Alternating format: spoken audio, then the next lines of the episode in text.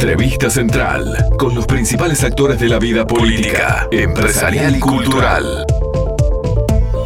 Y vamos a hablar de un tema que ayer fue motivo de una conferencia de prensa que se llevó a cabo en el edificio anexo de General Artigas, en el edificio anexo del Palacio Legislativo. Una conferencia que tuvo a varios diputados, ¿eh? porque en definitiva tenía a quien vamos a entrevistar nosotros, a Sebastián Cal, pero también tuvo a Gustavo Subía, y en la misma estuvieron hablando del IAS.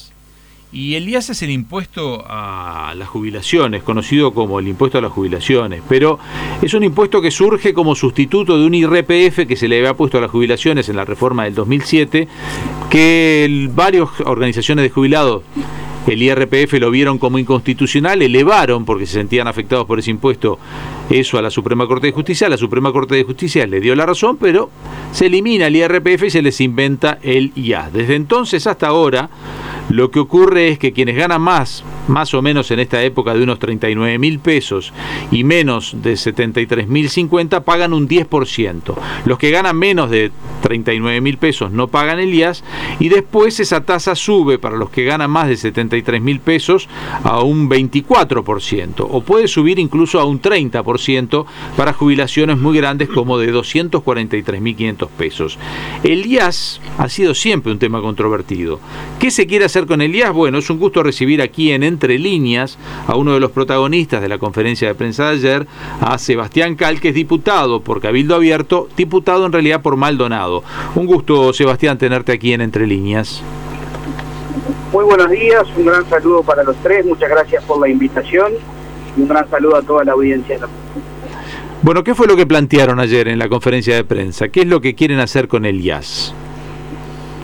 Bueno, nosotros desde hace varios meses venimos trabajando con el diputado Subía, de hecho conformamos un grupo que involucra a varios legisladores de la coalición y venimos haciendo varias reuniones a través de, Zoom con un grupo que se armó a nivel nacional a fin de la derogación del día.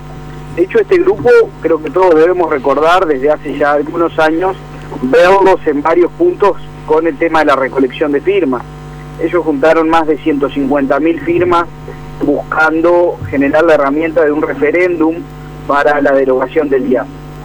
Eh, después, eh, siendo el tema IAS una promesa de campaña de, todos los candidatos presidenciables de, de, la entonces no formada, pero candidatos presidenciables al fin de la, coalición, de hoy coalición de gobierno, estuvo presente en la campaña, no hubo un solo candidato presidencial de que no hablara y se pronunciara con respecto al tema ya, y de hecho está en el compromiso por el país en más de un punto, está en el punto 4, está en el punto 9, en el punto 9 específicamente habla de, la derogación del IAS dentro de lo que las medidas económicas lo permitan. Nadie desconoce la situación que pasa en BPS hoy y todo el país, pero entendemos que nosotros igual tenemos que seguir trabajando eh, por lo que fue una promesa de campaña, por lo que está en el compromiso por el país y este grupo de legisladores, en el caso de Cabildo Abierto, con el consenso de, del senador Manini y de toda la bancada de, Cabildo Abierto, y también comunicado a la mesa política del partido sin haber tenido ningún tipo de de, arbitrariedad con este tema, con de, de, incomodo con este tema, eh, bueno, entendimos que teníamos que presentar una minuta de comunicación. Nosotros, temas tributarios, no los podemos promover desde... Claro, eso es lo que te, iba a interrumpir, porque en realidad ustedes eh, pueden generar un, una idea, pero tema tributario tienen que pedirle al Poder Ejecutivo que sea el Poder Ejecutivo que lo plantee en el Parlamento, ¿no?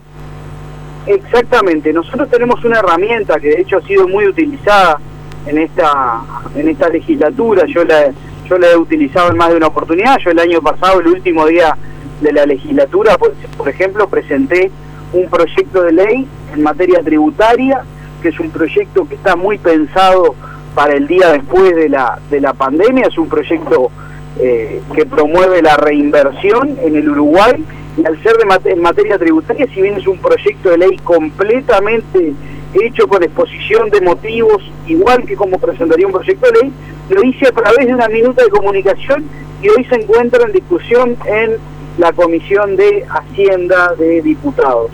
Eh, es una herramienta que se ha utilizado y que ha dado resultados recientemente, como es por ejemplo la reapertura de los free shops. Creo que todos deben recordar que hace muy poco tiempo un tema que también es privativo del Poder Ejecutivo se resolvió por la iniciativa que presentaron varios legisladores también de la coalición por una minuta de comunicación.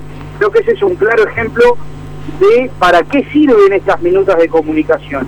Sirven para darle herramientas a los legisladores de tener una comunicación formal o una propuesta formal en temas que no son de su competencia. Claro. Y en este caso el objetivo final es la derogación del IAS, es decir, que el IAS desaparezca, aunque ustedes han hablado de hacerlo progresivo en el quinqueño, ¿qué, qué, qué es la idea de esto? ¿Que paguen menos por un tiempo y que al final de dentro de dos, tres años el IAS no exista más? Nosotros atendiendo justamente esa propuesta eh, que está en el compromiso por el país, donde se dice muy claro que la derogación será eh, acorde a la situación económica que atraviesa el país, eh, parece que lo hubieran escrito sabiendo lo que, lo que se venía.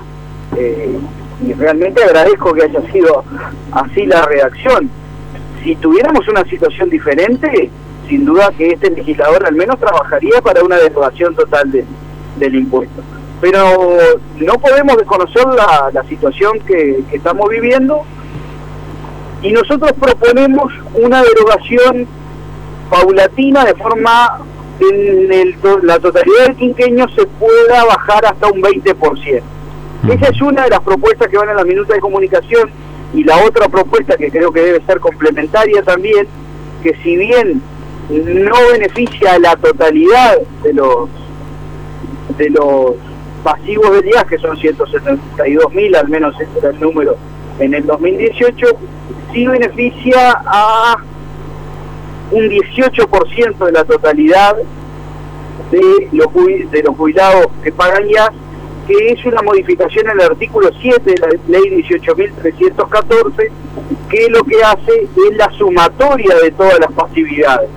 Nosotros decimos que, que, mientras mantengamos esta situación y se mantenga vigente el IAS, tienen que seguir tributando, pero con las facilidades de forma individual y no sumándose. Claro, por ejemplo, una persona gana 55 mil pesos en una pasividad, esa paga IAS y en otra recibe 10 mil pesos. Hoy le suman los 10 mil pesos y le cobran por 60 en vez de 50 y 10. Usted lo que dice es que cobrarle por la de 50, pero no por la de 10. Exactamente, exactamente. Dio un ejemplo clarísimo. Pero hay jubilaciones de gente que hizo un esfuerzo muy grande durante, su vida que no tienen una jubilación de 50 y otra de 10 o de 15 o de 20. Hay gente que trabajó y que... si tienen dos de 25 y entonces aportan ya cuando en realidad tienen dos de 25. y tienen dos de 20. Y tienen dos de 20 y pagan ya. ¿Cuánto es diputado que se recauda hoy con este impuesto? Bueno, yo le voy a decir en porcentaje cuándo se recauda, porque realmente eh, en este momento para darle los números exactos no los tengo aquí conmigo. Pero hoy de las pasividades que paga el BPS, lo que le ingresa y hace es un 5%. Si estamos hablando de una reducción del 20%, estaríamos hablando de lo que es pago de pasividades del BPS un 1%, una reducción de un 1%. No, pero habría que saber bien, si usted está trabajando en, eliminar un impuesto, saber bien cuánto es que hoy se, eh, se recauda con ese impuesto, porque la otra pregunta es qué va a hacer con ese agujero que queda allí.